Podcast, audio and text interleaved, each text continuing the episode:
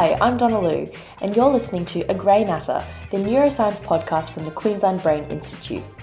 This week, in an episode that combines neuroscience, psychology, and sociology, we'll be talking about racial bias and empathy.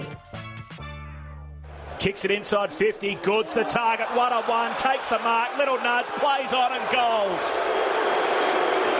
The champ Adam Goodes puts through Sydney's first of the day the two-time Brownlow medalist. He's had to deal with uh, all sorts of booing, etc., around the country for all sorts of reasons. It doesn't matter your colour or creed, booing is part of the game. The Former Australian of the Year has described it as a continual battle, as week after week he's booed and jeered by rival fans. I think a lot of people need to grow up I don't see why they are booing. But the question everyone's asking about the booing is the same question they asked about your favourite character in Friends. Is it racial? If he is interpreting it as racial vilification, that's where you just, as a decent human being, stop doing it.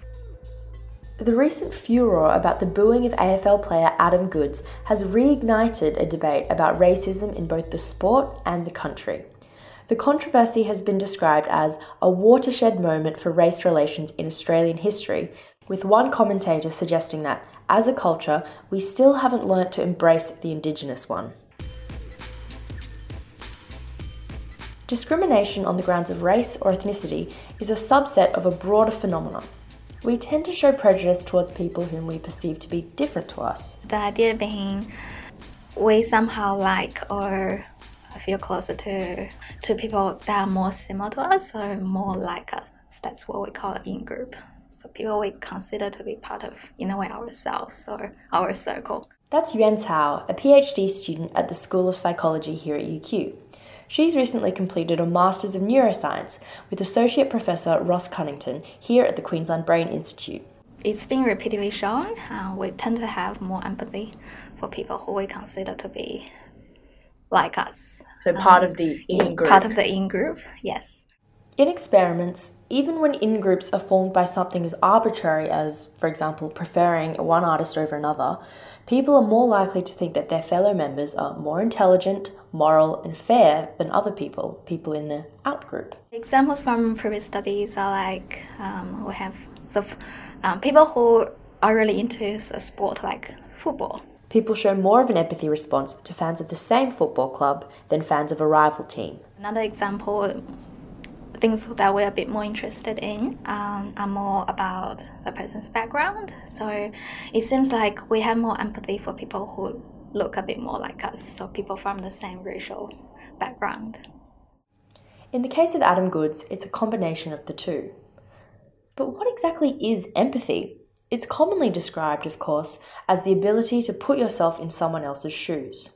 Here's Yuan again. What we really look at is the idea of um, we feel a little bit of discomfort when we see others' distress or um, situation. So we like to say it's sort of like we experience a little bit of others' pain, and then that helps us to understand what they're going through, and then hopefully that's going to lead to um, altruism or helping behaviors of some sort. Um, so that's the sort of the thing we'll look at. It's more about the um, arousal you feel when you see others' distress. Yuan's research looked at how the brain responds differently when you see the pain of someone from a different racial group. So what we did was um, really building on previous work, showing people tend to have more mirror empathy or their brain responds more when they see um, people who are from the same racial background in pain compared to people of another background. So we were wondering if there's anything we can do about that, if there's some way that can be um, reduced. So we have more empathy for people who are a little bit different to us. So we wanted to see was um, if we have more contact in daily life with someone of another race, would that help us to have more empathy for them as well? We looked at that by recruiting um, international students um, and to limit the you know possible variations, we chose one group, and that was Chinese students currently studying in Australia. And we wanted to see um, how much empathy response in their brain they had when they saw um, both Chinese and Caucasian actors in pain. So, how exactly do you measure empathy? What happens in our brains when we feel for someone else? We have a lot of ways of tapping into that. Um, uh, one of the common ways basically ask someone how they feel. So we can do that by giving them questionnaire to do.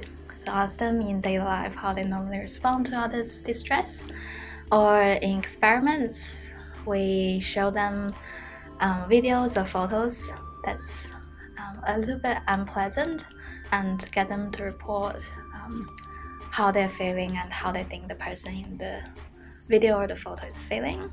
These are called explicit measures, the things that participants report.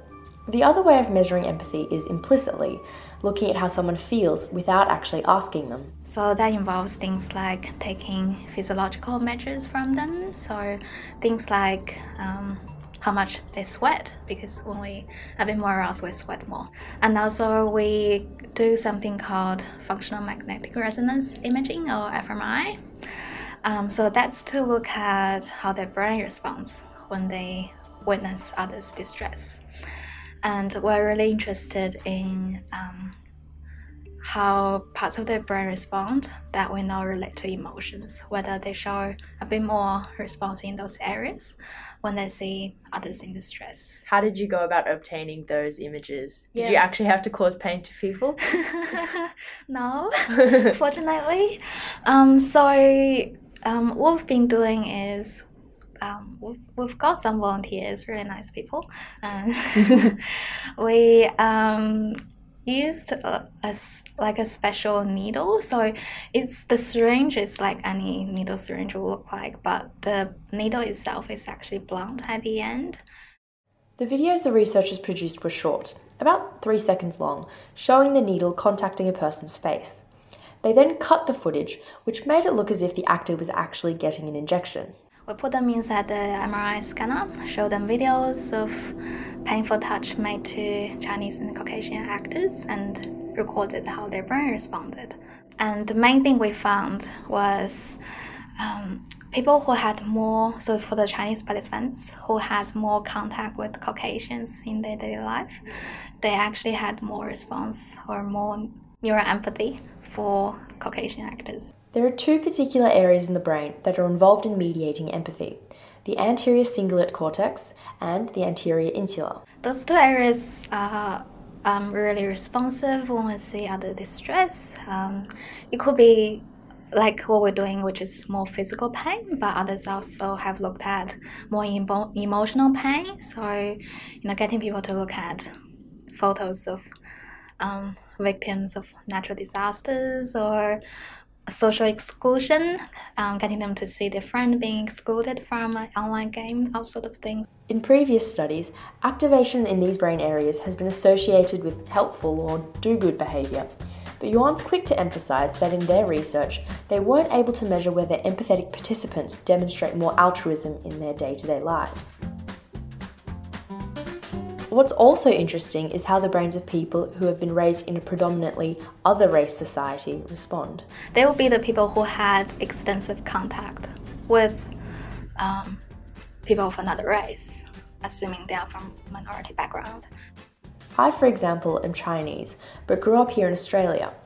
According to previous research, my neural response is likely to be similar when I witness the pain of Caucasians, the majority racial background, and Chinese people, a minority.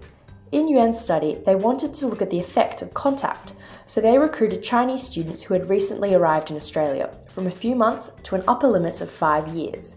What they found was that the effect of exposure was quite rapid. The other thing I think is quite interesting that we found is um, in terms of the contact or the exposure. It's not really about the type of contact exposure because we looked at things like um, friendship or which is a more extensive form of contact or less extensive ones like um, people in the neighborhood or people on campus and what we found was it's really about the amount of contact that's important, not the type of contact. So it seems like the more exposure, the more contact you have, um, that will make a difference rather than you have to get those really extensive ones like friendship. Become friends with someone. The research gives us some food for thought, particularly in light of the booing of Adam Goodes. I, I do think our study shows that uh, multicultural society is a good thing. Um, I do think it means that we should look into, you know, have more contact and exposure to people who are a little bit different to us, um, people who we consider to be the out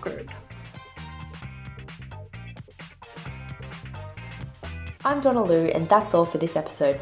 Let us know what you think or if you have any requests for future podcasts. We're on Twitter at QBI underscore UQ and on Facebook, or you could give us a review on iTunes. Thanks for listening.